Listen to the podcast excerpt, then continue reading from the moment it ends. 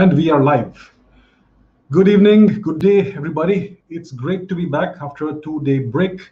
Welcome to episode six, week two of Ask Abhijit. We have a very interesting week lined up, very interesting uh, discussions, and today's discussion is also very interesting. So before we get into it, uh, just a quick announcement. I have started a new YouTube channel. It's a clips channel. It's called Abhijit Chavda Clips. So I'm uploading these individual questions on this channel. So instead of going through an entire episode, you could browse through that channel and look at individual answers to questions that you all have asked. So I have just started this channel. I am going to keep uploading more and more over there. So I would uh, invite you and welcome you to take a look at that channel. Right, so we have a very interesting session ahead of us today. Artificial intelligence, quantum computing, the future of humanity and all that. And you have asked really, really interesting questions, a whole bunch of questions. I obviously don't have the time to answer them all in these in these 90 minutes, but I have chosen a bunch of questions that will hopefully address the entire spectrum of issues and topics and questions that you all have raised. So let us get into it right away with question number one. So this is by Divisha. Uh, please tell us what actually the artificial intelligence is. How does it work? Can we develop it within us? If yes, then how? What are the three laws of robotics and how will it affect our future? That's a whole lot that's a number of questions within one question, but it's a good way to start this particular session. So what is artificial intelligence? Artificial intelligence is a branch of computer science. It, it seeks to create uh, machines that are intelligent enough to be able to perform tasks that usually would require human intelligence, right? So examples of this is uh, self-driving cars. So typically to drive a car, you need a human level of intelligence to deal with the situations and eventualities in real time. So you need a lot of training and practice to get all the mental patterns ingrained in our in our brain, and then we need to execute this in real time as various things happen while we are driving. So it requires a human level of intelligence. Now, today we are increasingly seeing sophisticated, ever more sophisticated self-driving systems. Uh, the most uh, famous one is obviously Tesla. So this is an example of artificial intelligence. It's a set of computer programs, algorithms. It's a self-learning system that has reached the level of which, which at which it can almost replace a human driver. So as of now, Tesla's cars require you to be present, be, to be awake and keep your hands near the wheel, but it essentially drives itself. But it is iteratively getting better. So soon enough, it will be able to drive autonomously without human uh, assistance or supervision. So that's one example. Another example of artificial intelligence is uh, surgery. So we are now get, getting to see robotics and artificial intelligent machines getting involved in minor and basic and routine surgeries. For example, you have this LASIK surgery that corrects the, the vision of people's eyes. So we, we are increasingly seeing this being automated and being done by a robotic uh, machine.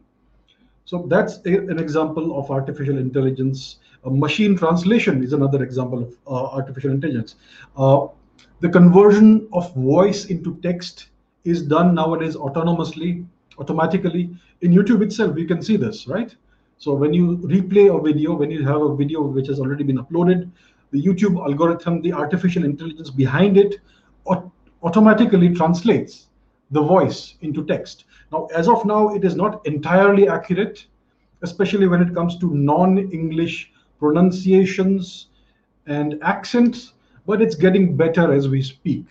So these are examples of artificial intelligence. These are computer systems that essentially are taking over tasks and functions that require human intelligence. And this is something that is rather new. It's a paradigm shift. So until now, we have had computer systems that were essentially dumb in nature. Garbage in, garbage out. You would program the computer, you would create softwares, bundles of programs and algorithms with routines and subroutines. So the, those software packages could handle a predetermined set of conditions. But now we are finding more and more systems that learn autonomously in an unsupervised manner that deal with uh, all kinds of eventualities as they as they learn. So that is in brief what artificial intelligence is. What are the three laws of robotics? Well, that's something that uh, the science fiction writer and scientist Isaac Asimov came up with in the 1950s onwards. So that there is a bunch of laws. Now, instead of repeating them from memory, let me just share that on the screen. So let me do that. So these are the three laws of robotics. These are essentially, these are not laws of physics or laws of nature. These are like directives or guidelines for an artificially intelligent robot to follow. So the first law says that a robot may not injure a human being or through inaction allow a human being to come to harm. Law number two says that a robot may must obey orders given it by human beings, except where such orders would conflict with the first law. And the third law is a robot must protect its own existence as long as such protection does not conflict with this first or second law. And there's a fourth law as well that Isaac Asimov introduced later. It's actually called the zeroth law. It says that a robot may not harm humanity or through inaction cause humanity to come to harm. So these are the three or four laws of robotics. These are guidelines, these are directive principles, these are not actual laws. So these are not hard coded into every artificial intelligence, these are not hard coded into every robot with artificial intelligence. This is something that Isaac Asimov and people who deal with the ethics and philosophy of uh, AI, they would like laws such as these to be implemented and to be followed by all AI systems, right? So this essentially ensures that human supremacy is maintained over AI systems, over computer systems. Is it possible? Is it is it always going to be the the way it was envisaged as? Well, not necessarily.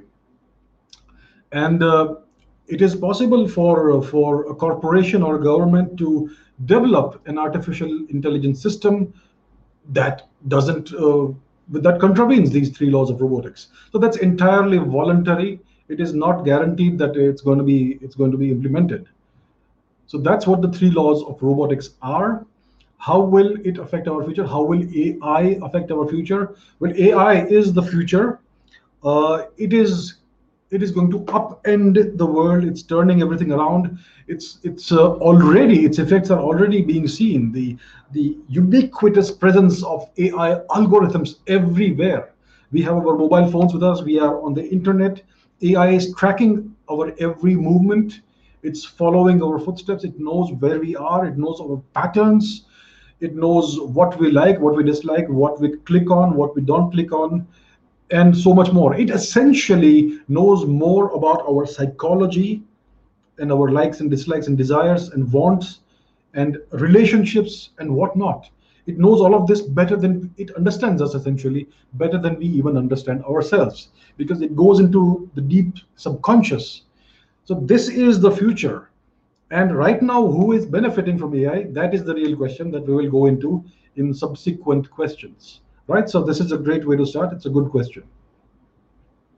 Let's go to question two.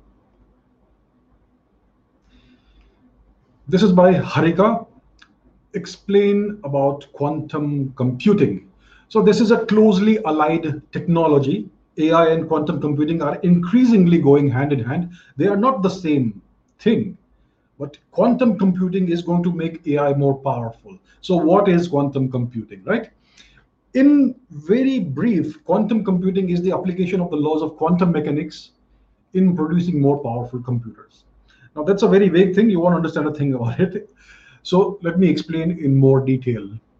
So, the computers that we use today, whether it's cell phones or tablets or laptops, these are called classical computers. These computers are essentially enormous and enormously powerful calculators. They do all their uh, processing in terms of ones and zeros, right? So all the processing is either ones or zeros, zeros, yes or no, and that's how the logic flows. And typically, a processor would would perform millions of such individual one or zero computations per second, and that's how we get uh, computing power, right? So all data, all images, all text, all speech at the fundamental level is represented in terms of ones and zeros and these binary operations are what drives a computer.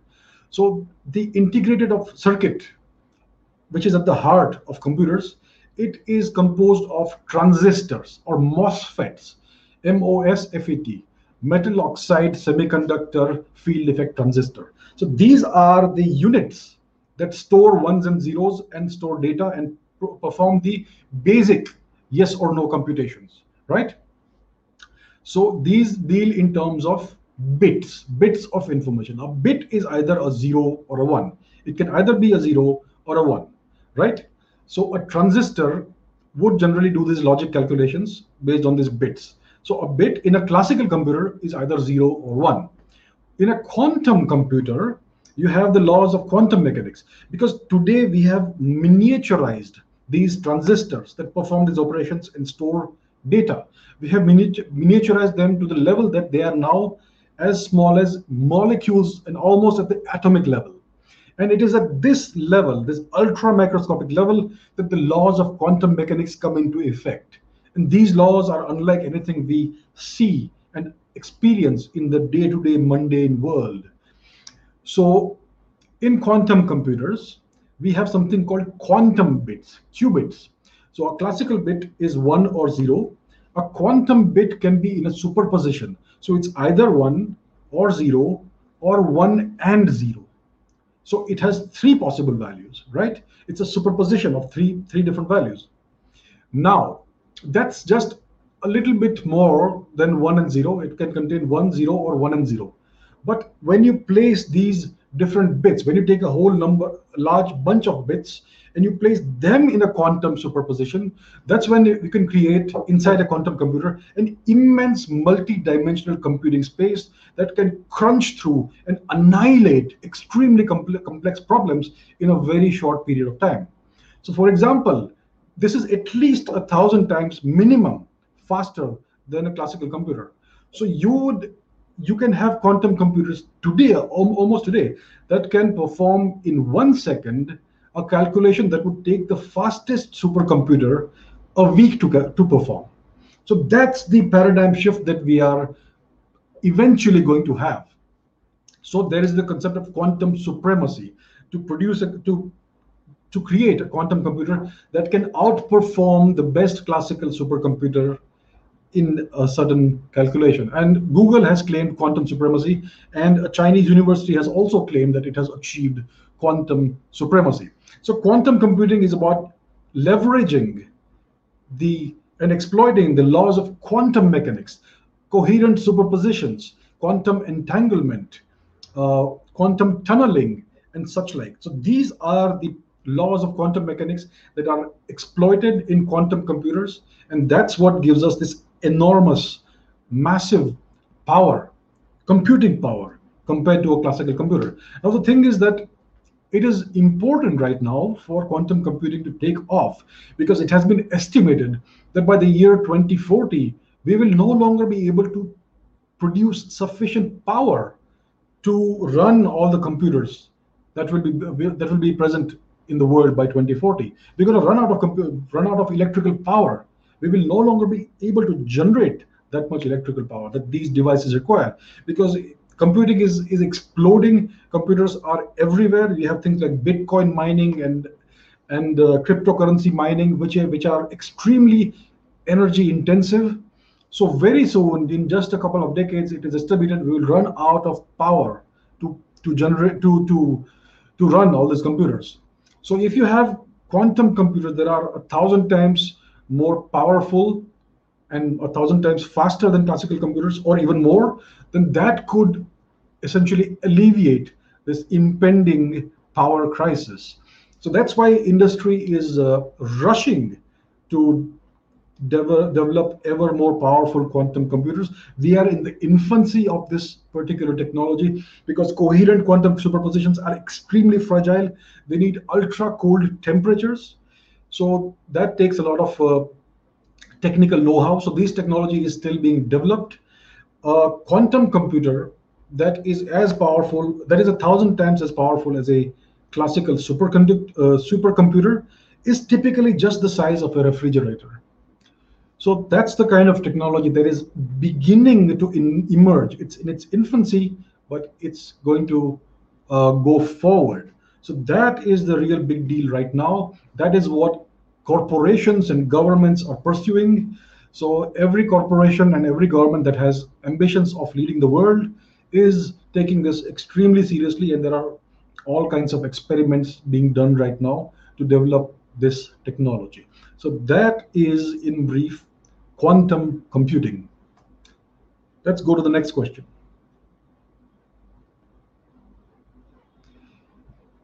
Okay, this is by Men God. How, how does an AI make decisions?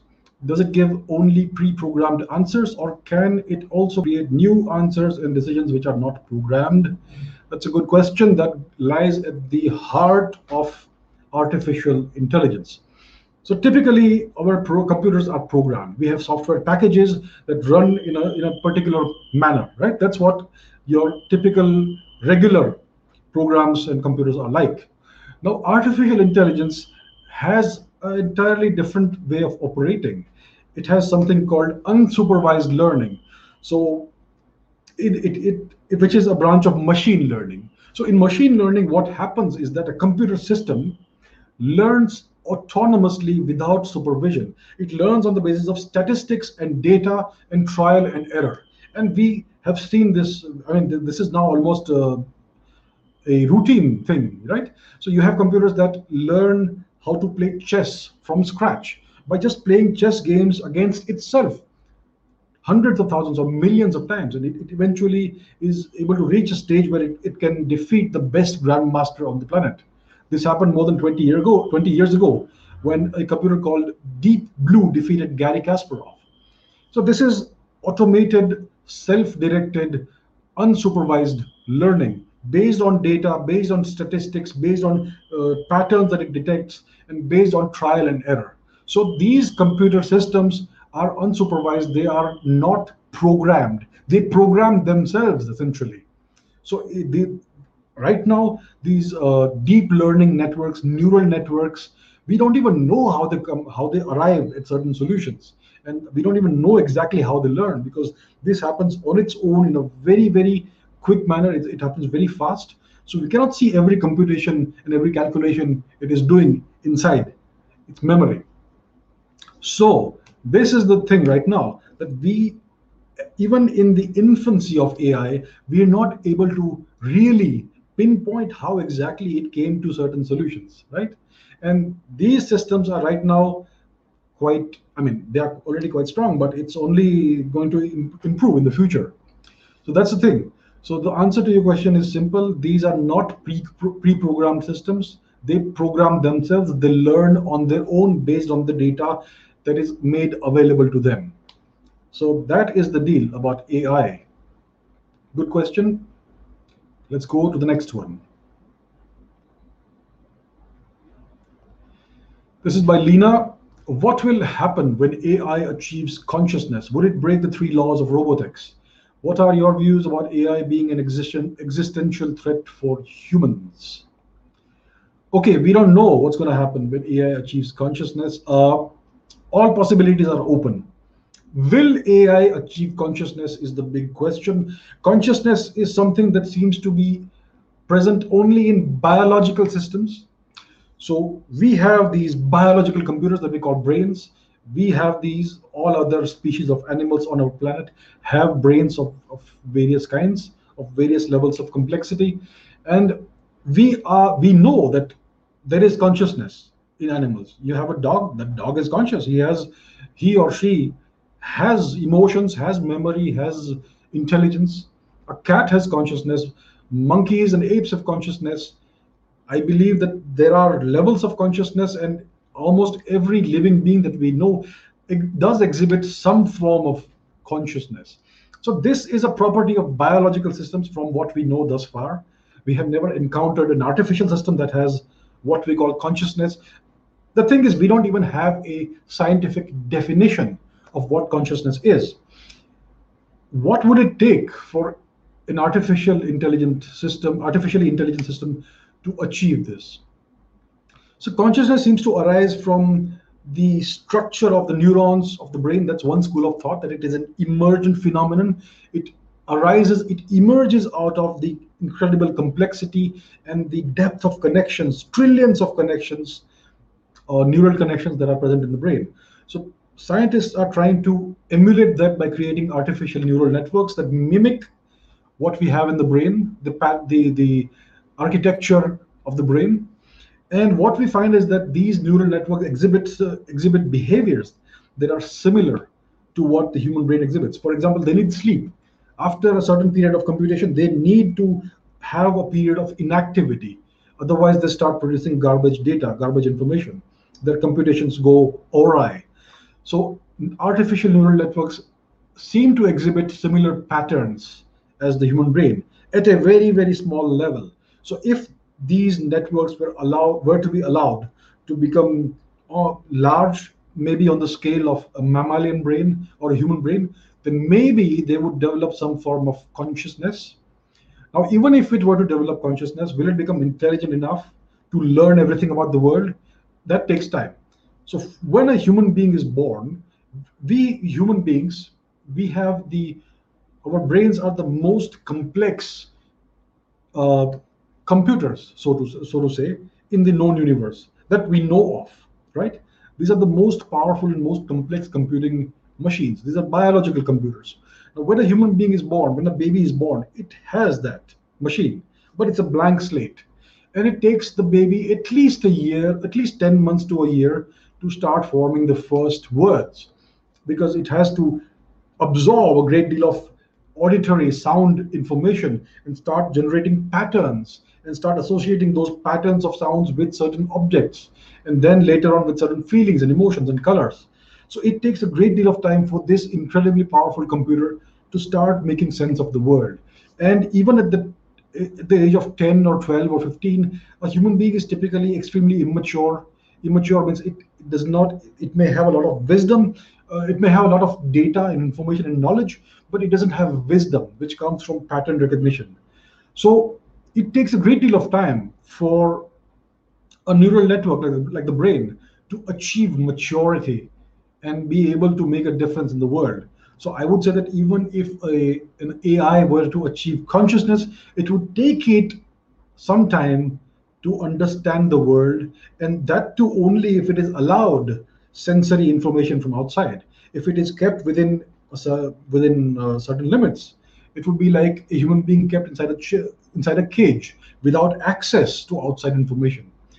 So, so that's what would happen when if an AI were to achieve consciousness, it can still be controlled, right? If it is uncontrolled, if it gets access to all the resources of the world, will it break the three laws of robotics? Well, it depends on on the AI. It may well do it. There is no guarantee it won't break these laws of robotics. So if so, to, the, to answer your last question, what are my views about it being an existential threat?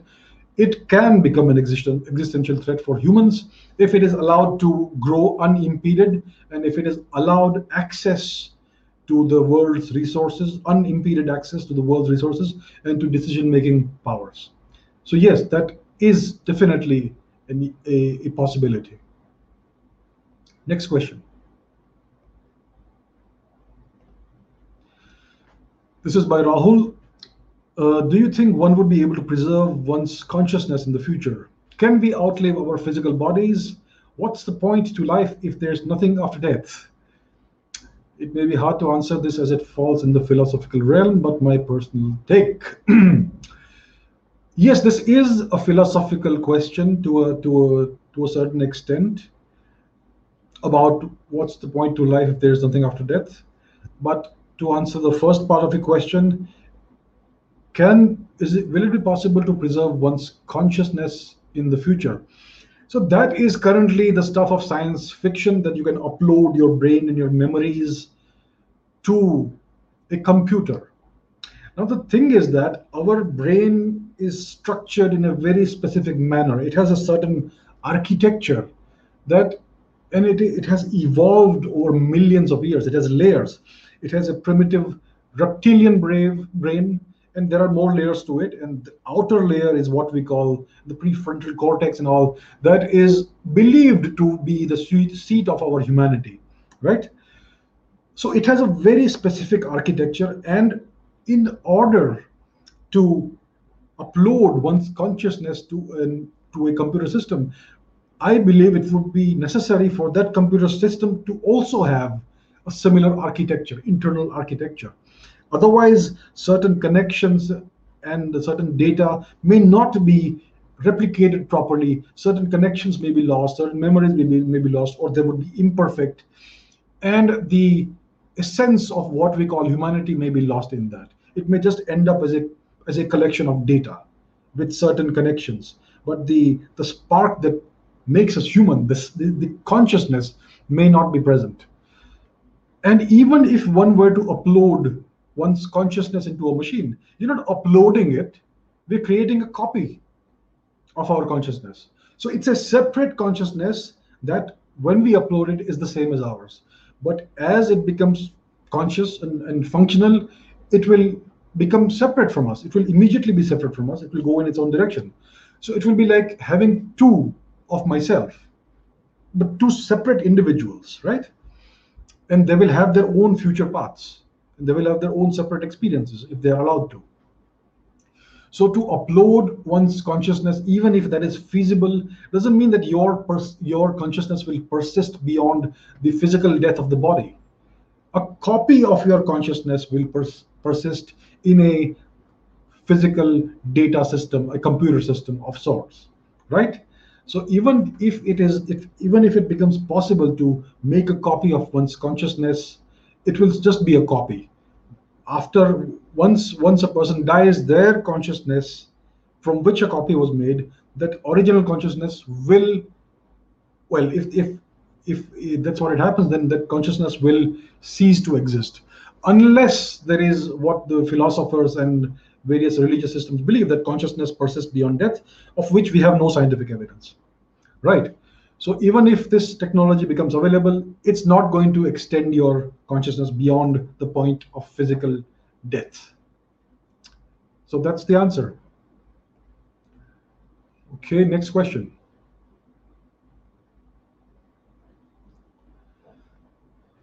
Yes. What's my take on CRISPR if this is going to be the future, what are the chances of an intelligence divide among future kids? Will a normal kid stand any chance against these genetically modified super kids? So CRISPR is a gene editing technology. I think it's called CRISPR Cas9. So it's a technology that allows us, that allows scientists or the users to add or replace, to add or delete genes in vivo, in, in, in a living being. And it also allows the, if, if you do it the right way, to make these changes inheritable. So not only can you change the genome of a living person, but you can actually make that change be inheritable in the person's children. So that is in very brief, in a nutshell, what CRISPR is. And this is a technology that raises a great deal of ethical and philosophical and other concerns, right? And legal questions and much more. So, because of this technology, it is possible to choose the hair color, the eye color, the, the, the height, and much more of children. So, you can basically create these super kids or designer babies, right? So in the future, the rich and the powerful and the ones who can afford to access this technology may be possibly able to do this. So they may be able to have very specific kinds of children, right? And these changes may be inheritable in their children's children. So if this sort of thing becomes the norm, then there will definitely be an intelligence divide among the haves and the have-nots, the ones who have been enhanced using CRISPR and those who cannot afford to do that. So yeah, you could essentially create a, a race of superhumans with greatly enhanced abilities, greatly enhanced physiques, uh, superior heart heart function, superior intelligence, and and much more. So a normal child would eventually, as the technology advances, a normal child would not stand a chance against these genetically modified super kids. So that's a very good question. The, the this raises a lot of ethical issues. Is it ethically is it ethically fine to to do such things? I mean, aren't we supposed to let uh, the laws of genetics and the laws of nature take their own course, or are we going to start modifying ourselves? And the thing is, we don't even understand what happens, the long run, uh, the long run effects, the long term effects of such genetic modifications, because. Uh, our genome okay let's take our genome for example. It's the entire contents of our dna our dna is is divided into 23 chromosomes and all these chromosomes they make up the human genome. Now we understand about 2 or 3 percent of the human genome and about more than 95 percent is absolutely not understood at all it's called the dark matter of dna because it seems to be non-coding DNA. It doesn't seem to have any purpose, but it's there in our genome and it's it's passed on from generation to generation. And we don't know what these genes do, what this dark matter of the DNA does. But just because we don't understand what it what it does doesn't mean that it doesn't do anything. It may be doing something. It may have some functions that have that have uh, evolved over over millions of years, and it may have some real uh, function in regulating and uh, our bodies. So if one were to make certain changes in the DNA, it may have some effects because of the other part of the DNA, the, the majority of the DNA that, DNA that we do not understand. And this may have effects that may become visible several generations down the line, at which stage it may be too late to rectify the mistakes that were done. So these are technologies that are in their infancy. They have not matured by any means. And I think it is extremely dangerous and unethical to start experimenting on humans as if we know everything. Right? We we are in the infancy of this technology. And some Chinese scientists have already created CRISPR edited babies. And uh, the experiment failed. I don't think it caused any harm in those two babies, two twin girls but we don't know yet. Uh, time will tell how, how their life goes. So the Chinese don't seem to really um, worry too much about ethics and all that. They are concerned more with world domination, and they have a, they have a lot of people, so it's okay to mess up a few lives. I expect. So that's the thing with CRISPR. It's a very powerful technology, but the kind of power it gives you, it, it, it can be easily misused. And the mistakes that are made with this power they are almost impossible to rectify. And we don't even understand this technology fully or even slightly. So that is what crispr is. It is definitely the future. You're going to have gene editing you're going to have gene drives and much more. It is the future. It's in the infancy of the technology so it is a little early to to start making a human to, to start doing human experimentation.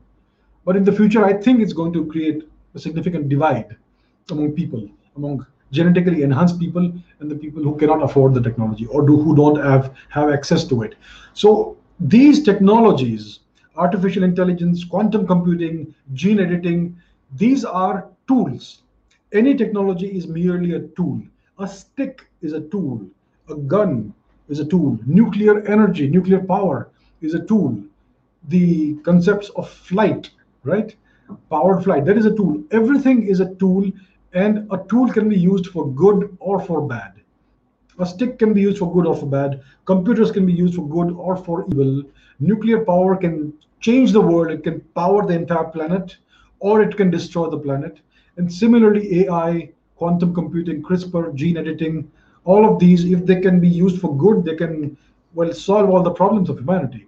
And if they are used by a very small number of people to to empower themselves and enrich themselves, then they can exacerbate all the problems the world is currently seeing. For example, today, we already have the technology to solve world hunger and many diseases. We have the, the ability to, to basically give everybody a decent life, everybody on the planet. And yet, that's not happening because there's a great deal of inequality, and that inequality is done on purpose. So technology is just a tool. It all depends on how it is used, and it cannot change human nature. So these problems are going to be, well, they're going to occur in the future, including CRISPR and its effects. So good question. It's good that you brought this up. Gene editing. Next question.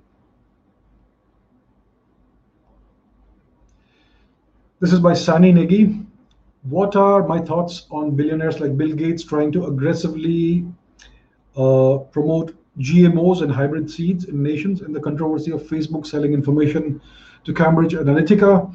Is there any possibility that there, be there, there would be a time when such powerful people would control major interests of nations? Good question. So, what is a GMO? A GMO is a genetically modified organism so once again, this is about gene editing. It's about artificially changing certain genes in, let's say, plants, in seeds, and creating a new kind of, a new breed, a new species of, of uh, plant. For example, there's something called golden rice. So it's a new kind of rice that's been genetically engineered and it supposedly provides a great deal of vitamin D. So you don't need to go out in the sun. You can just sit at home, eat that golden rice, and you will get the vitamin D that you need. So that is one example of a GMO. Then you have these genetically modified mosquitoes that will breed with regular mosquitoes and render render them ineffective or something like that. So so there are experiments in which such genetically modified mosquitoes have been released in the wild. And so that is what GMOs is.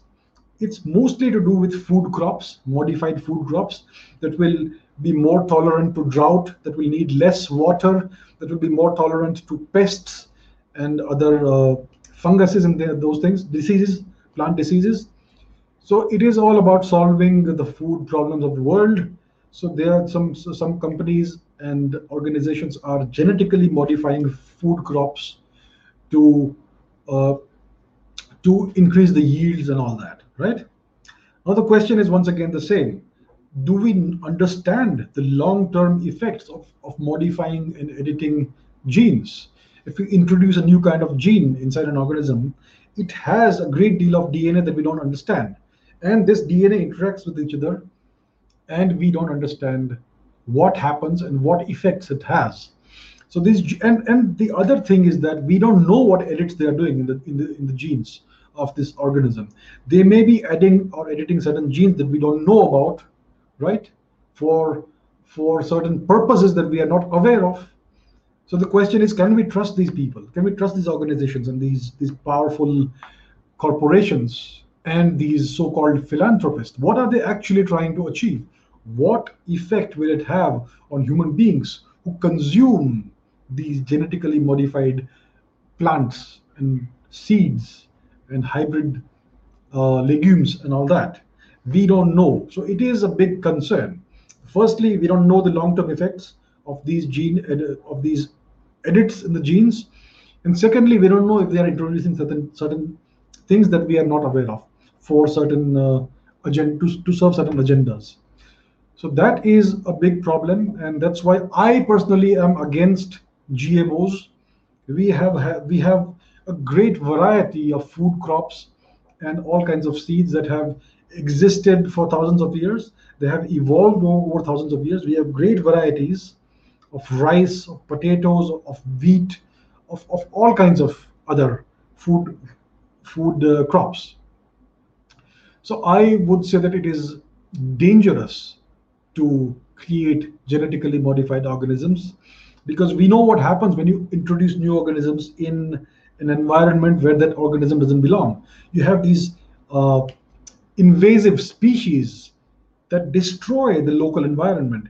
Some people have introduced certain species of fish in certain lakes and rivers from, from far away, and they have wreaked havoc on the local ecosystem. And the same goes for invasive insect species, invasive reptiles and snakes. So if you were to introduce new species that you have created artificially, it's going to have effects that we don't understand right now. So it's not a good idea, in my opinion, to do this without understanding fully what the long-term effects are. So that's about GMOs. Uh, the controversy of Facebook selling information to Cambridge Analytica. It's about big data. See, big data, Facebook, Google, uh, Twitter, and the, and the like, they give us free services, right? We can access all these services for free. The thing is this, when the service is free, you are the product. You are the product they're selling. So Facebook runs ads. The, the cu- customer, the, the user of Facebook is the product, right? So that's how Facebook makes money by selling the customer's eyeballs and, and, and attention to advertisers. The same goes for Google and YouTube and Instagram and Twitter and all that. So, and it's not just that, there's a great deal of other data that is collected, metadata, that is in a way very intrusive. So, when so this information is very valuable. Data is the new oil. So that is what was uh, this entire controversy about. Facebook selling information to Cambridge Analytica without informing users. And it has a great deal of applications. You can change governments, you can change the opinions of people by selective targeting, right? You can trend certain hashtags, trend certain news stories, which may be true or false, and you can influence people's opinions, people's moods, and and and much more. So you can so you can artificially engineer entire societies, entire countries by by the means of manipulating the data, and that's what big data is all about. Now, companies like Facebook, Google, Twitter, etc., they transcend national boundaries, right? They come into your your country, your sovereign country, and then they tell you how to behave. They tell you the rules, they impose rules upon you which they can arbitrarily change they can block people they can ban people they can prevent you from saying certain things they can prevent certain political opinions from being aired certain religious opinions from being aired and they can by doing all this control the entire society so that is one of the main issues of big data it it essentially is making national sovereignty increasingly obsolete and these big data companies they now be they are in some ways more powerful than certain countries. And they are now trying to negotiate as if they are a sovereign entity of their own. So this is the same model that the East India companies uh, used to great to, with great success. They came into India as a corporation, as a company. They wanted to trade, and as they gained more power, they gained more land. They started imposing their foreign laws on Indians right? And eventually they took over the whole country. So this is the East India company, company model, which all of these big data companies are, are currently using. It's the same model. It's used in a different way. It's all virtual now. It's all online. It's all about data, but the effects are essentially the same. And that, that's that's the that's the that's why it's such a big threat to the sovereignty of, of nations. So that's about uh, Cambridge Analytica.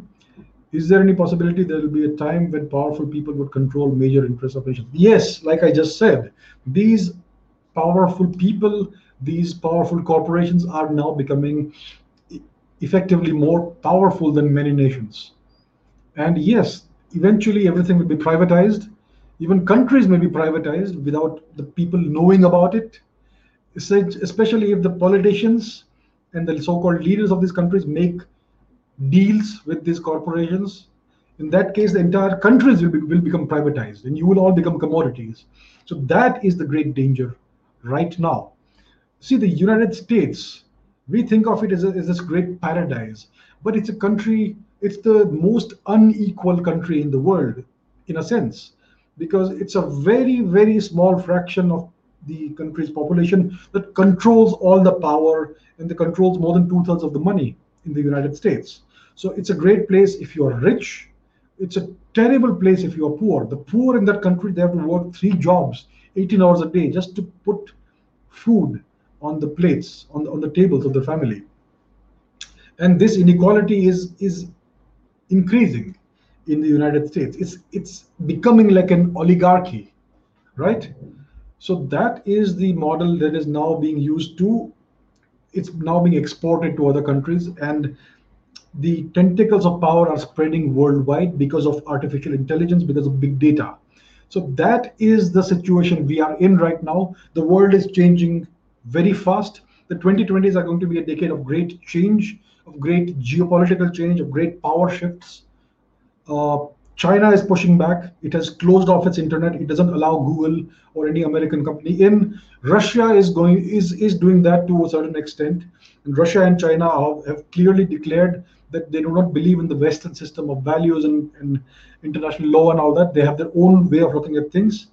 So they are pushing back at this system. So it's a it's a very interesting time. It's a time of great change. It's a time of great peril for for the ordinary people of the world. So let's see where it goes. So great question.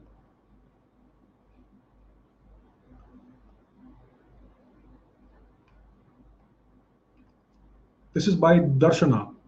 What are my thoughts about Neuralink? If a chip is installed inside of a human body, can it potentially rectify biological disorders? Wouldn't it be a threat to natural human instinct?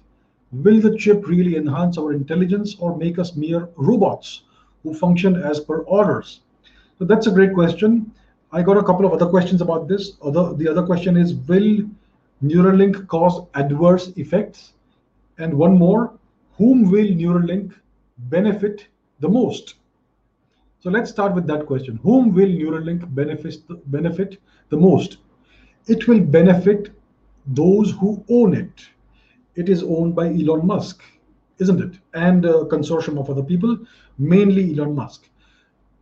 So these technologies are created by private companies and they are not created for the benefit of humanity. They are created for the purpose of enriching the company, enriching the owner, and of increasing and expanding their power. That's all there is to this. Entrepreneurship is about getting rich, it's about acquiring capital and acquiring power and acquiring leverage. And they do this by creating new technologies that are very useful to people, that are very enticing, that give you a lot of benefits, but and they try to hook you to these technologies by giving you all these free benefits or paid benefits in, in, case they are so they are so beneficial but eventually it's going to end up benefiting the company. Mostly it's usually it's like this. That's how it happens. That's the thing about big data. It's about that's how it works with facebook and google and twitter and all that. And i think with neuralink again it will benefit elon musk the most. It will definitely enrich him to a great deal. It will increase his power and leverage. And the question is also about are will there be any adverse effects of Neuralink? So let's let's go into what Neuralink is. Neuralink is a chip that is installed surgically inside one's skull and it interfaces with the brain. It is a brain machine interface. So the, the core concept is something like this. When we are trying to communicate non-verbal information, non-verbal data, then our bandwidth is very limited. So let's say I'm making a, a voice call or a video call, then I can convey a great deal of information just by speaking. But when I'm trying to communicate non-verbal, non-visual information, the bandwidth is very limited because the only thing I have is my fingers to type on the on the on the uh, type pad of a computer or on the touchpad of a uh, of a smartphone or a tablet. So that is a very slow process. It takes a great deal of time to type and to convey uh, information, especially complex information, right? So what if there was an interface between the brain and the computer that would directly allow you to transmit great deals of great amounts of data in a very short period of time? So it entirely takes away the concept of typing manually and doing all that. So it will speed up a great deal of processes and all that. So that is the core concept and the purpose of Neuralink to give a working, to create a working brain machine interface. So you will be able to, uh, to upload data, to transmit data mentally to a computer system. You'll also be able to download data from a computer system directly into the brain.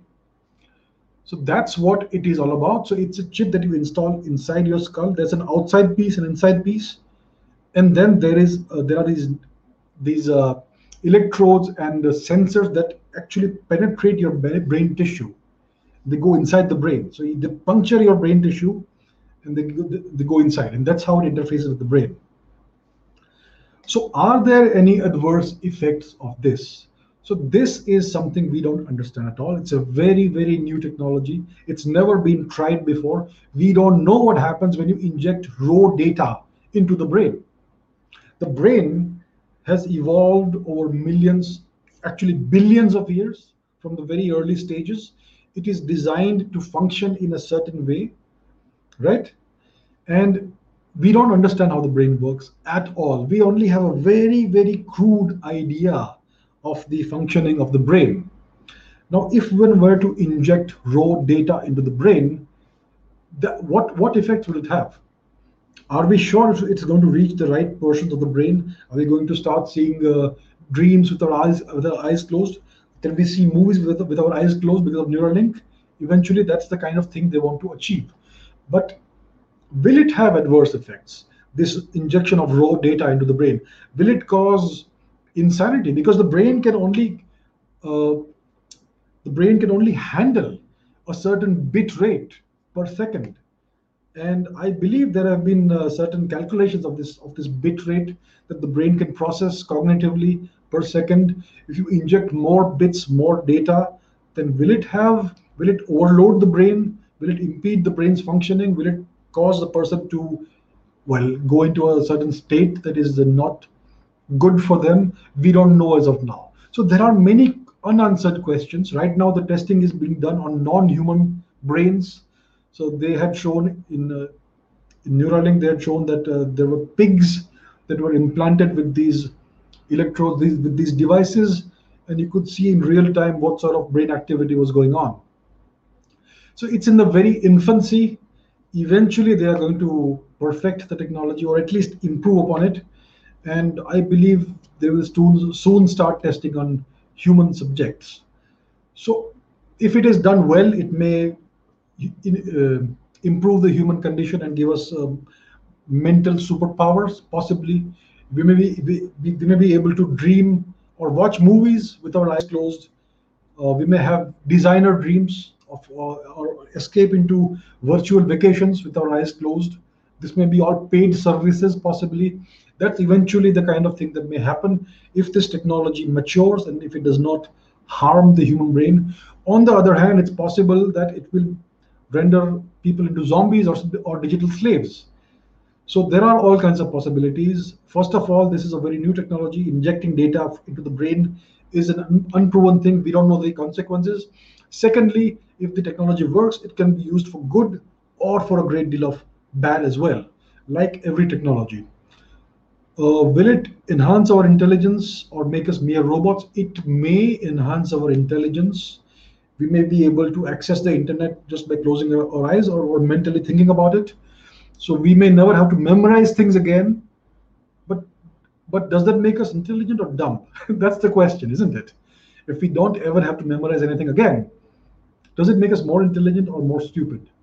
these are questions that we haven't ever addressed before so that's the that's the threshold that we are crossing right now because of these new technologies so the future is is unknown we are going into the, into the future with our eyes open right now and let's see how it goes so all these technologies are being developed by american corporations if these technologies technologies mature and become widespread it's going to give them a great deal of power over the people of the world.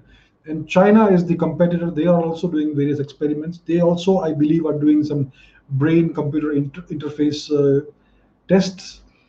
So we will soon find out about all this. So, so the the the future is uncertain. We don't know whether Neuralink is going to be beneficial or harmful, but we will soon find out when it is unveiled and it is implemented on human subjects.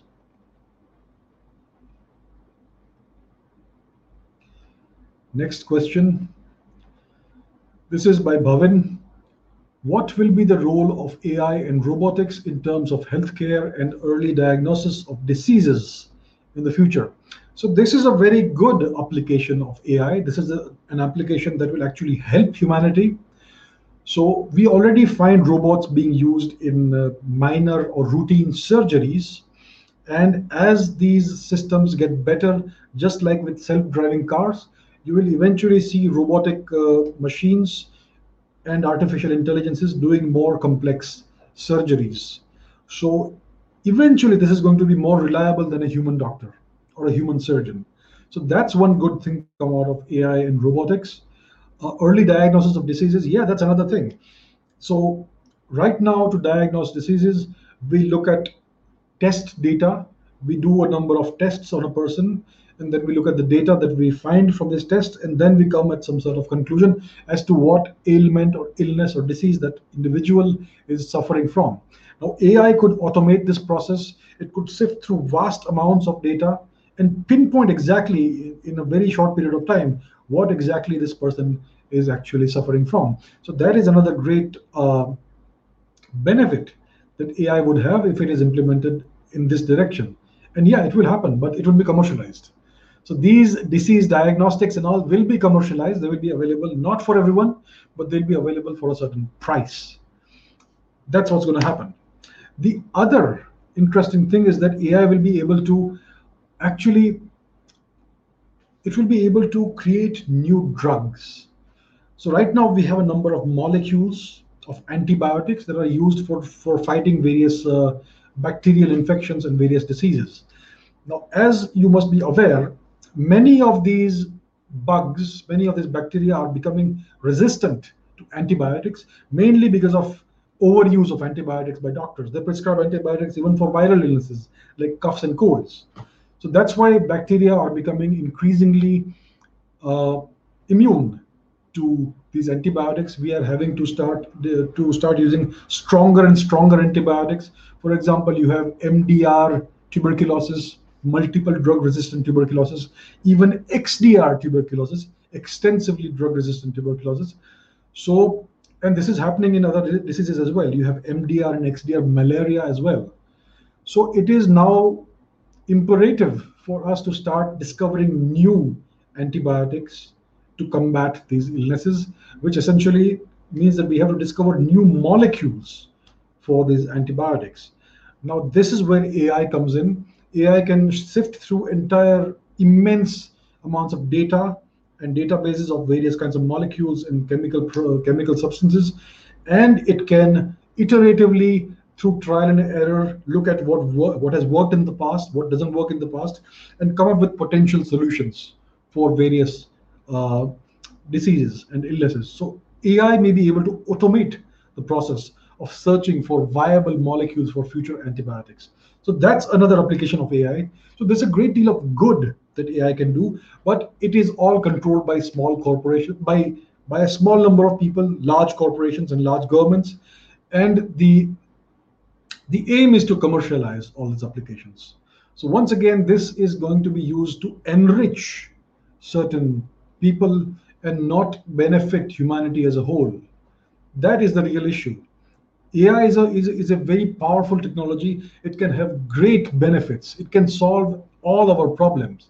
The problem is that the issue is that it's going to be used only for commercial purposes and for governmental military purposes and all that.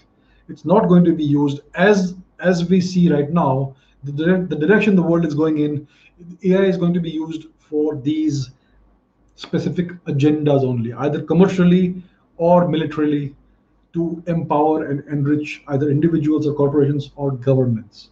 So that is the real issue right now. That is the ethical dilemma that we are facing with AI. It's a good question. Next question.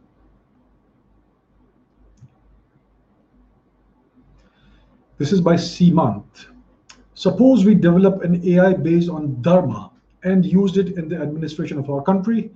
How will it impact and help revive our civilization? Will it be very difficult or easy for our countrymen to assimilate since we have forgotten our ethos due to past centuries of slavery? Okay, this is a very good question.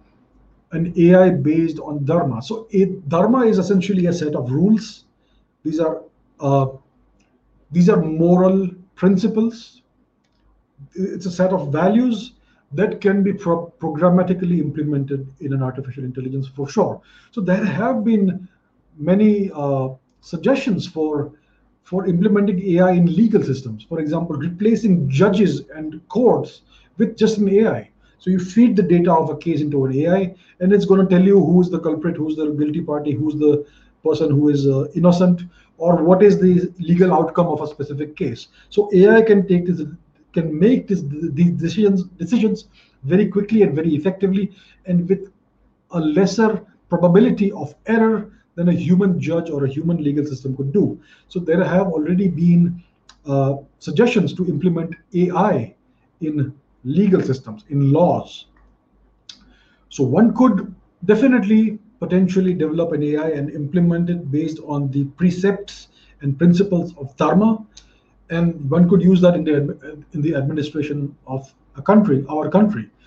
So yeah, if one would do that, it would definitely help revive our civilization and, and it would help us govern and run the country in a much better way and in principle and in line with the principles and precepts and values of our our civilization that have existed for thousands of years. Will this ever be done? As of now, it's not possible because we, first of all, in India, don't have AI. We are not doing anything, any any research and development in AI.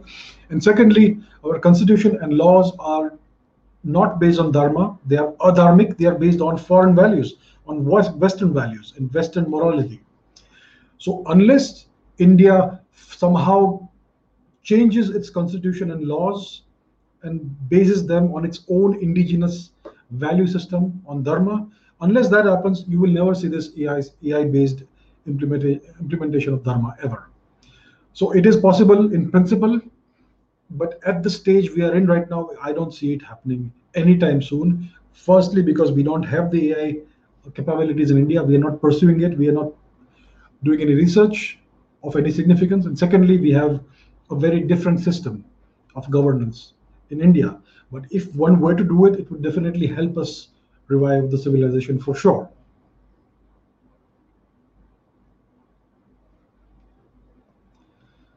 Next, this is by Mayank. Will it ever be practically possible for humans to go to even our nearest star system, Proxima Centauri, within the reasonable lifetime of a single human being, even after cryogenic sleep? That's a good question. And there's a related question which asks whether, yeah, it asks when will cryogenic sleep become a reality? Okay, so let's deal with the first question first. Will it ever be practically possible for humans to go to Proxima Centauri? So the fastest spacecraft ever launched is the Parker solar probe, I believe, it achieved a speed of 0.06% the speed of light. So based on that speed, it would take about 6,000 or so years for a spacecraft to reach Proxima Centauri. So with this constraint of speed, with this speed constraint that we have right now, it is not possible to reach our near star system Proxima Centauri within the span of one human lifetime it would what if one were to send human send human beings on on a trip to this star system it would take at least 6000 years and one would need to have a number of people at least 100 people or more in order to ensure that they keep producing offspring in the spaceship so that when the spaceship reaches this star system there will still be humans there to to visit this uh, star system. So there have been several studies done about this, and it was found that it was estimated that one needs at least 98 people, at least 49 male-female pairs in such a starship in order to ensure survival all the way to that place, to that star system over 6,000 plus years. So definitely it's not possible within one human lifetime. Uh, there is currently a program called Starshot Initiative, if I'm not mistaken.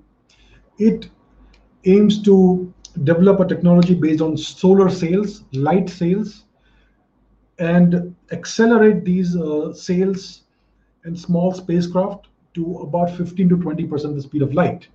So what the concept is that is that it will launch about a thousand nano spacecraft, very small spacecraft of the weight of a few grams only, and these spacecraft will be powered by solar sails, by light sails. So these light sails will be impelled by the power of lasers. You can shine lasers on, on these light sails and accelerate them to about 15 to 20% the speed of light. So if one does this, then these these space probes will be able to reach Proxima Centauri in about 25 to 30 years. So that's what one could possibly do in the next decade or so if one could develop the technologies, which should not be that difficult. So one can send robotic spacecraft, robotic space probes to Proxima Centauri in the next half a century or so and get some images back. It is possible to do that. But it's not possible to send human beings within one human lifespan to Proxima Centauri. Now, about cryogenic sleep. When will cryogenic sleep be possible? So, let me answer first what is cryogenic sleep? Cryogenic sleep is essentially freezing a living human being and putting that person into uh, suspended animation of sort. So the person doesn't age. The person is nearly frozen or maybe fully frozen. So that is cryogenic sleep. It's about uh, nearly freezing a person to slow down all the biological processes and to bring the temperature down to almost zero, just slightly above zero, and hopefully extend the lifespan for several centuries. And when you reanimate the person, the person comes back to life, and it's almost like you're back to normal. That is the concept of cryogenic sleep. It's a science fiction concept. Right now, we are nowhere near achieving uh, this technology. Uh, I don't think it's being seriously tried even right now because there are many problems when it comes to cryogenically uh, lowering the temperature of a human body. First of all, if you lower it too far, then ice crystals will form. Our body is more than 70% water.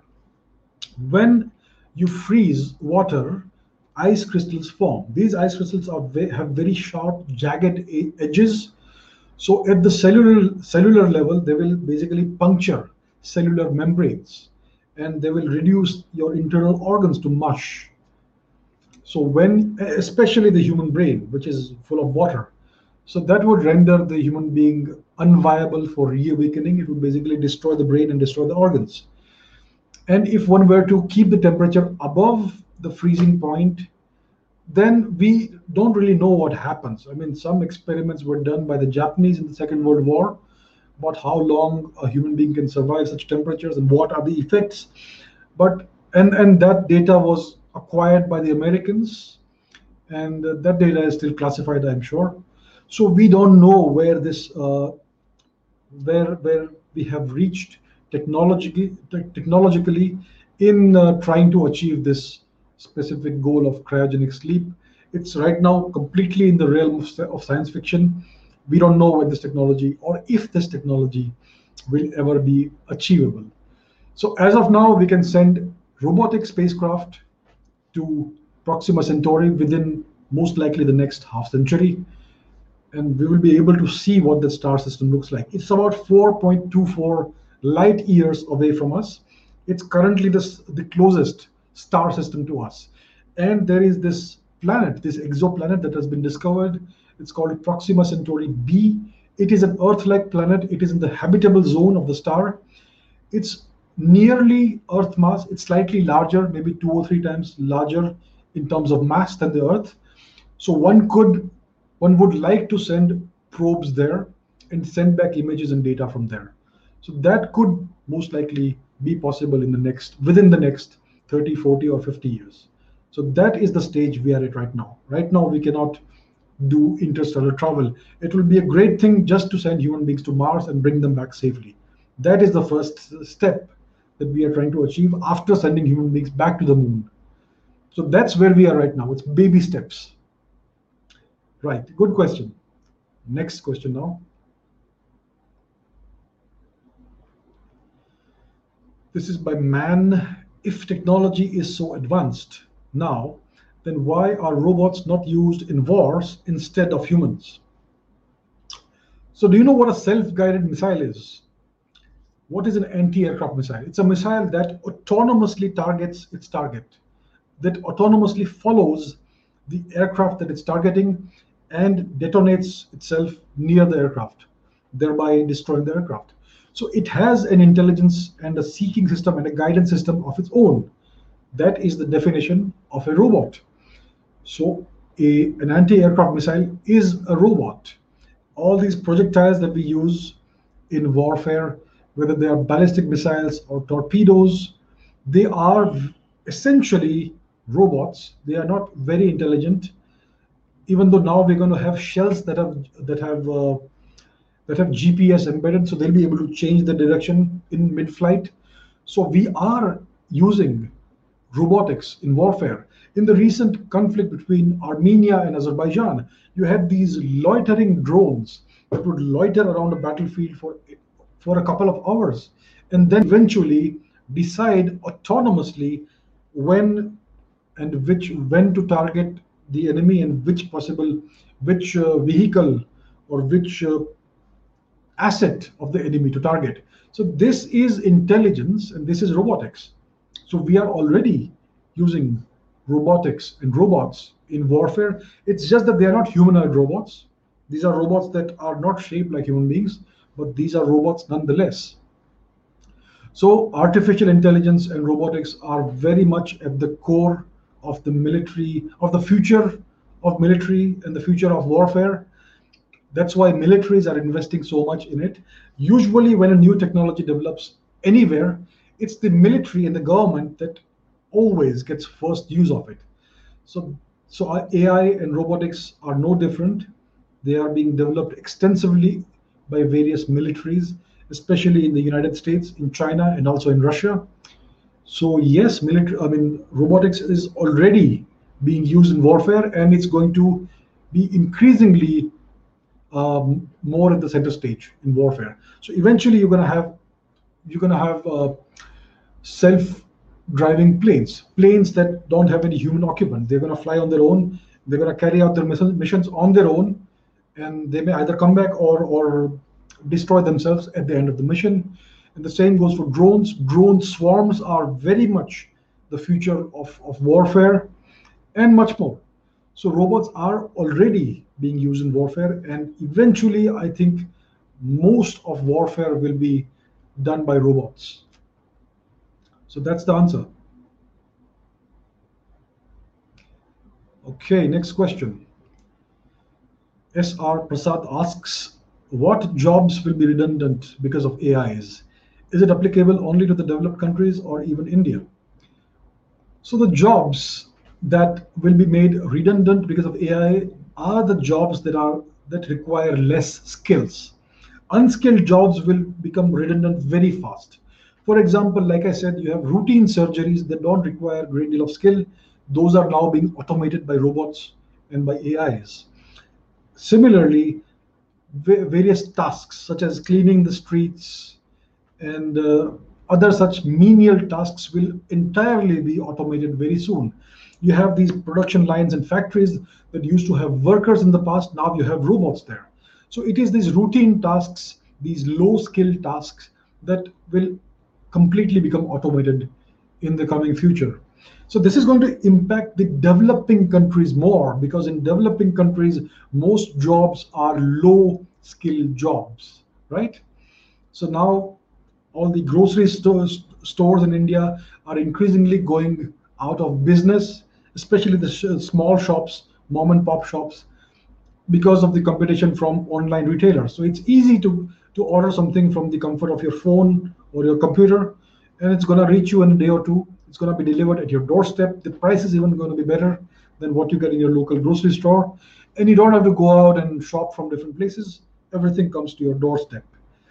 So this is the kind of automation and other things that are becoming re redundant uh, because of artificial intelligences and big data and all that. So it's going to impact the low income nations and developing countries the most. It is it's going to create this inequality in the world. The countries that are developed will get more powerful, they'll get richer, and the countries that are developing nations are essentially going to become service providers for them. So we're going to work for them online. We're going to do all the cyber coolie work for them, computing, coding, programming, and all that. And we will we are going to build intellectual property for these people for a good for for for a, for a for a wage. So that's the dream of most Indians, isn't it? That we're going to work for a foreign company and we're going to get paid in dollars. But what you're getting paid is very little, and you're building something really valuable for them. You're you're building intellectual property that they will own. So that is the future that we are currently headed in.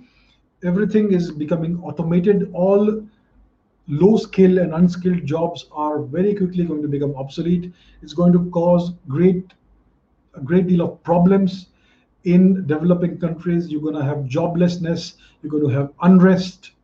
So that is the future that is staring us in the face. Next 10, 20 years is going to be a turbulent time unless certain steps are taken by various governments. So that is where we are right now. It's going to affect India definitely a lot. Okay, this is a couple of questions, related questions. This is the last questions before I take live questions. So, Truptish asks, will there be separate laws for the equality and justice for AIs when they develop emotions? And Shubham asks, do you think that in the future AI will be given human rights? So AI is artificial intelligence. It's a non-human intelligence. And will it ever develop emotions? Will it ever develop consciousness? We do not know. But it's a non human intelligence. It's not a natural intelligence, it's an artificial intelligence. It is so therefore it cannot be classified as human beings, and therefore it cannot be given human rights. Right now, we are at the situation where we have sentient beings on this planet, animals who have consciousness and who have emotions, who are deprived of their life of their rights we have millions or billions of cattle and other animals, intelligent, conscious animals with emotions who are enslaved, who are raised for their meat, and who are slaughtered mercilessly. And we don't give them any rights. Correct? They are essentially slaves. They live a short period of time and then they are slaughtered.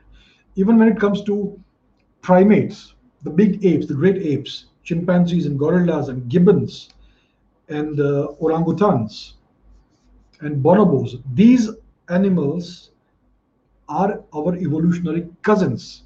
They have near human levels of intelligence compared to other animals. Even dolphins are extremely intelligent. Even even elephants are very intelligent. Do we give them any rights? We don't give them any rights at all. We it's okay to shoot or kill such an animal, and there's no punishment. So we are not even giving these animals such rights.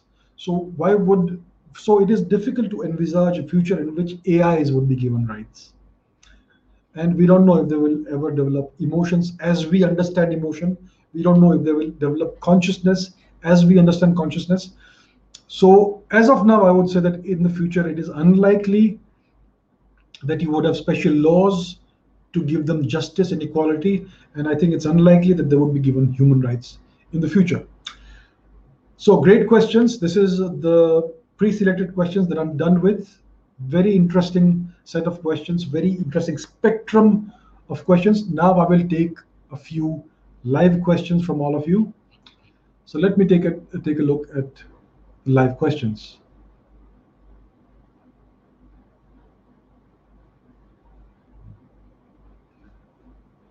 Okay. Aliens, UFOs, no, that's not today's topic. Elon Musk. Okay, this is an interesting question. It's by Shubham. Since China is being choked, oh, one second, let me remove the other screen.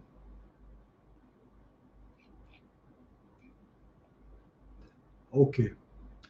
So the question is this, since China is being choked in the chip market by the United States and company, what do you think China's indigenous chip gamble is turning out in the future. Is India focusing enough on chips as there was news about it? So yes, the United States and China are currently engaged in a trade war. The United States is trying to deny certain technology, technologies to China. It's eventually going to be futile. China has invested in, in technology, in research and development, in education, in its universities since the 1990s. It has had a number of programs, iteratively more complicated programs, more complex programs with advancing maturity, and it has invested trillions of dollars worth of money in these programs. So China is already almost on par with the United States when it comes to chip design and artificial intelligence and quantum computing. So China is not going to be affected much by the US attempt to deny it technology and to engage in trade warfare with it. China is advancing very fast. In some senses, it may already be on the verge of overtaking the United States in certain aspects of these technologies. And China is has a very mature uh, chip design and development uh, industry. It's already able to produce smartphones and other other devices that are as good as any device produced in the United States or by the United States. So China is doing very well. Now, is India focusing in enough on chips? I think India is thinking about starting its own chip design and chip manufacturing industry. It won't be a designing industry, it will be a manufacturing industry, which means that we will have foreign direct investment and foreign companies will manufacture their chips in India. But it's going to be their proprietary, proprietary technology. It's not going to be Indian technology. There will not be any technology transfer to India, as far as I have understood the news. So India is way behind. India has not invested in these technologies. India has not developed these technologies indigenously. It is still, I would say, it's never late. India should start these things, developing chips, uh, designing chips, investing in AI, quantum computing. There is news, and the government has made some signs and some noises about this. I don't know how far it has progressed. So that is the current situation as we are at.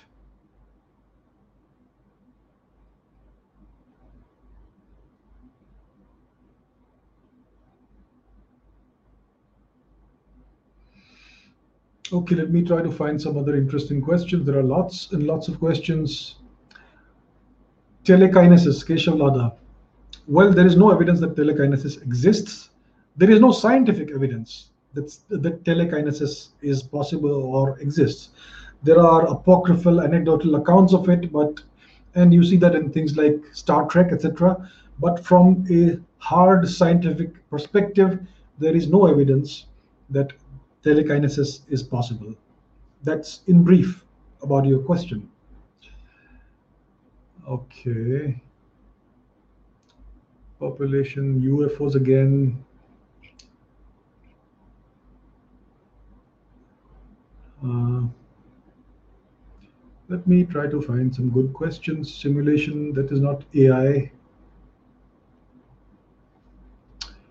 Okay, the Russians have just started mass manufacturing war robots. The war between Azerbaijan and Armenia was won by the side with the better drones. Yes, that's right. So, like I said, military technology is increasingly dealing with robotics. You had these loitering drones that would stay up in the air for two, three hours. They would just loiter around doing nothing, and then they would suddenly strike and destroy tanks or vehicles of the opponent. So, yes, that is the deal. Uh, robotics are very much part of warfare. The future of warfare is all robotics and artificial intelligence and enhanced soldiers with exoskeletons and enhanced vision and uh, a better understanding of the battlefield, a network centric warfare understanding of the battlefield. So that's the future. And yes, Russia is manufacturing war robots and other technologies. So the future of warfare is in all these technologies. Let us see more questions. This is by Shaktiman channel. What about time travel, multiverse, multi-dimensions? Are these possible in the future? This episode is about the future. Multiverse is a hypothesis that we have no evidence of because we cannot see outside our universe.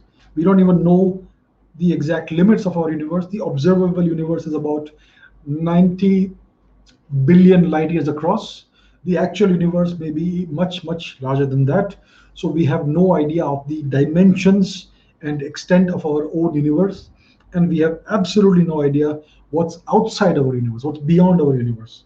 So multiverse is something that uh, it's a theory that emerges out of out of string theory as well as out of the many worlds interpretation of quantum mechanics.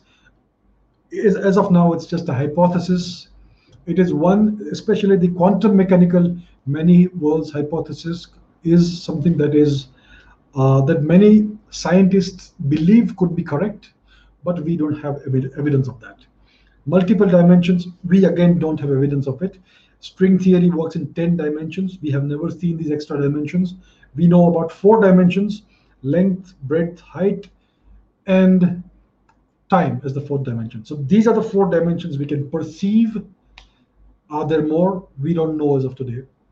Time travel hypothetically may perhaps be possible, although the nature of the universe may forbid time, time travel so as to not uh, mess up the the causal structure of the universe. So again, time travel, we don't know right now if it is possible, whether it exists, whether it will be feasible in the future. So as of now, all of this is in the realm of science fiction.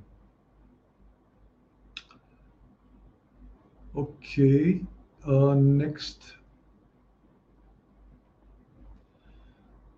Okay, this is my, we have a little hope from Bangalore regards to development of chips. It's very costly to even establish a single plant. Well, that's what governments are for. They are expected to invest in technologies, even though these investments may be expensive, because it is these technologies that are going to make the country a better place and a more in a, in a stronger country and a more powerful country in the future so the government needs to make these investments even though these investments may be very costly as of now it's not happening i don't know where the future is. With respect to india one should be hopeful and positive. That's what i am. I'm a very hopeful and positive person. So let's hope for the best. Let's hope the government does take the initiative. We have the brains in this country. We have the talent. We have the brains. We have bright young people who would give anything to work in ai in quantum computing and these futuristic technologies. The government needs to empower these people these young minds and give them the channel the outlet in which to channel their energies and talents and intelligence so i hope that happens soon Okay, this is by Richie Brawl Stars. Will pilots become obsolete because of AI taking control of the, of the plane? Eventually, yes. Right now, we are on the verge of drivers of cars becoming obsolete. You will just be able to sit back in the car, even sleep for a couple of hours while the car drives us to our destination. AI, at least in controlled environments like the United States, AI is reaching, is about to reach that threshold, that milestone. Eventually, even planes will be able to do that. We already have autopilots in planes. So the plane will cruise on autopilot. It's only during takeoffs and landings and during certain periods of turbulence, etc., that, that pilots actually take over the control of the plane. Most of the of the time, the plane is already flying on autopilot. So eventually, why not? I don't see I don't see any reason why AI will be soon flying planes from start to finish. It will soon happen. Okay, let us see another question. Black hole entropy. I will answer that in a future physics uh, episode. Okay, Benjamin Matthew. Thank you, Benjamin. Do you think the merge between human consciousness and artificial intelligence will happen anytime soon? It may be on the verge of happening with Neuralink is a success in that case, you'll be able to interface directly between our human consciousness and with an intelligent or artificially intelligent computer system. So that may happen if Neuralink actually works the way they want it to work. Maybe in the next couple of years, maybe in the next 10 years, it is going to happen sooner or later. The effect it will have on human consciousness is something we don't know yet. There could be harmful effects, but the but the technology will will will be brought forth for sure within the next decade for sure. So we are almost there. Okay, next question. Uh, simulation, optical, light-based computing. That's a good question. Optical light-based computing. So when you talk about quantum computers, you have photons inside them. So there is there is one form of light-based computing. Yeah, it will. All of these different technologies will soon become mainstream. It may definitely be more efficient than traditional computing and chips. I agree with you. So there is a whole bunch, there's a whole range, a whole spectrum of technologies that are emerging right now that in the coming decade or so will possibly become mainstream and optical computing may be part of that for sure. Yes. Priyansh asks, what do you think about AI being helpful to colonize Mars? Should we send AI robots there first?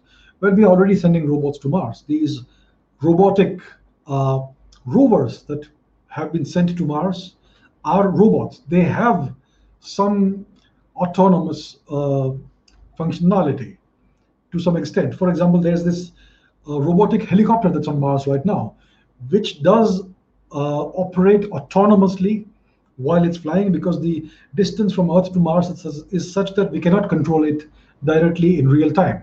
So it flies autonomously based on the limited intelligence it has been provided that has been built into it. So we have already sent AI robots to Mars.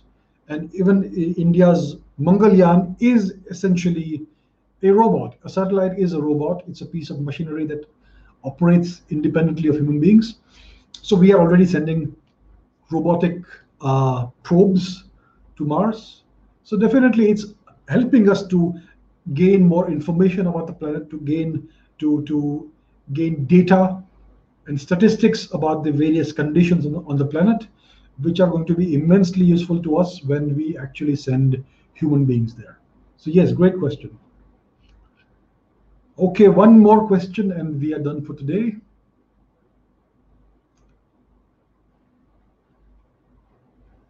Okay, let me see something, something interesting. One more question.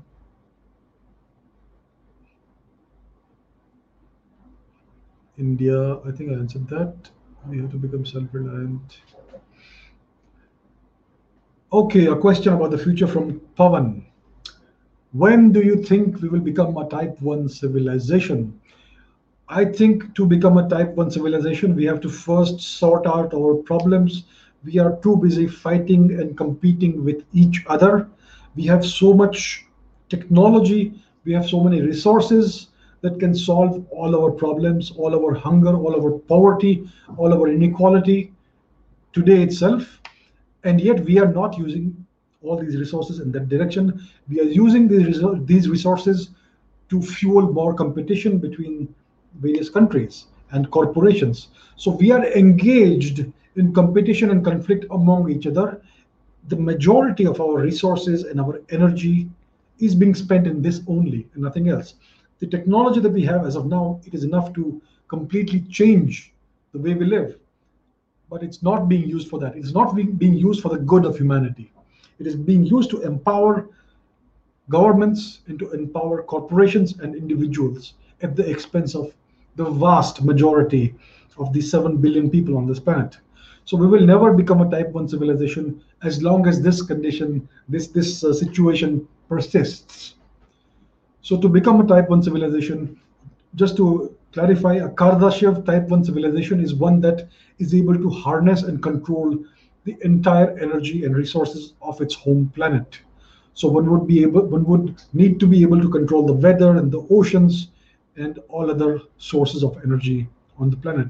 So we are very far from being a type 1 civilization. And the main reason, the main thing that's holding us back is our internal conflict. We human beings are constantly fighting amongst each other.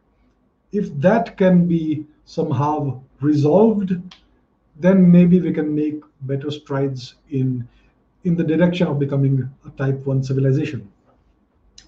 All right, guys and girls, this is it.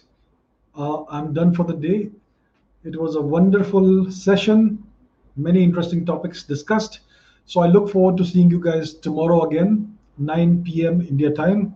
And we have another very interesting topic coming up tomorrow. So thank you all for participating. Thank you for your viewership. And I wish you a good night, a good day wherever you are. I will see you tomorrow.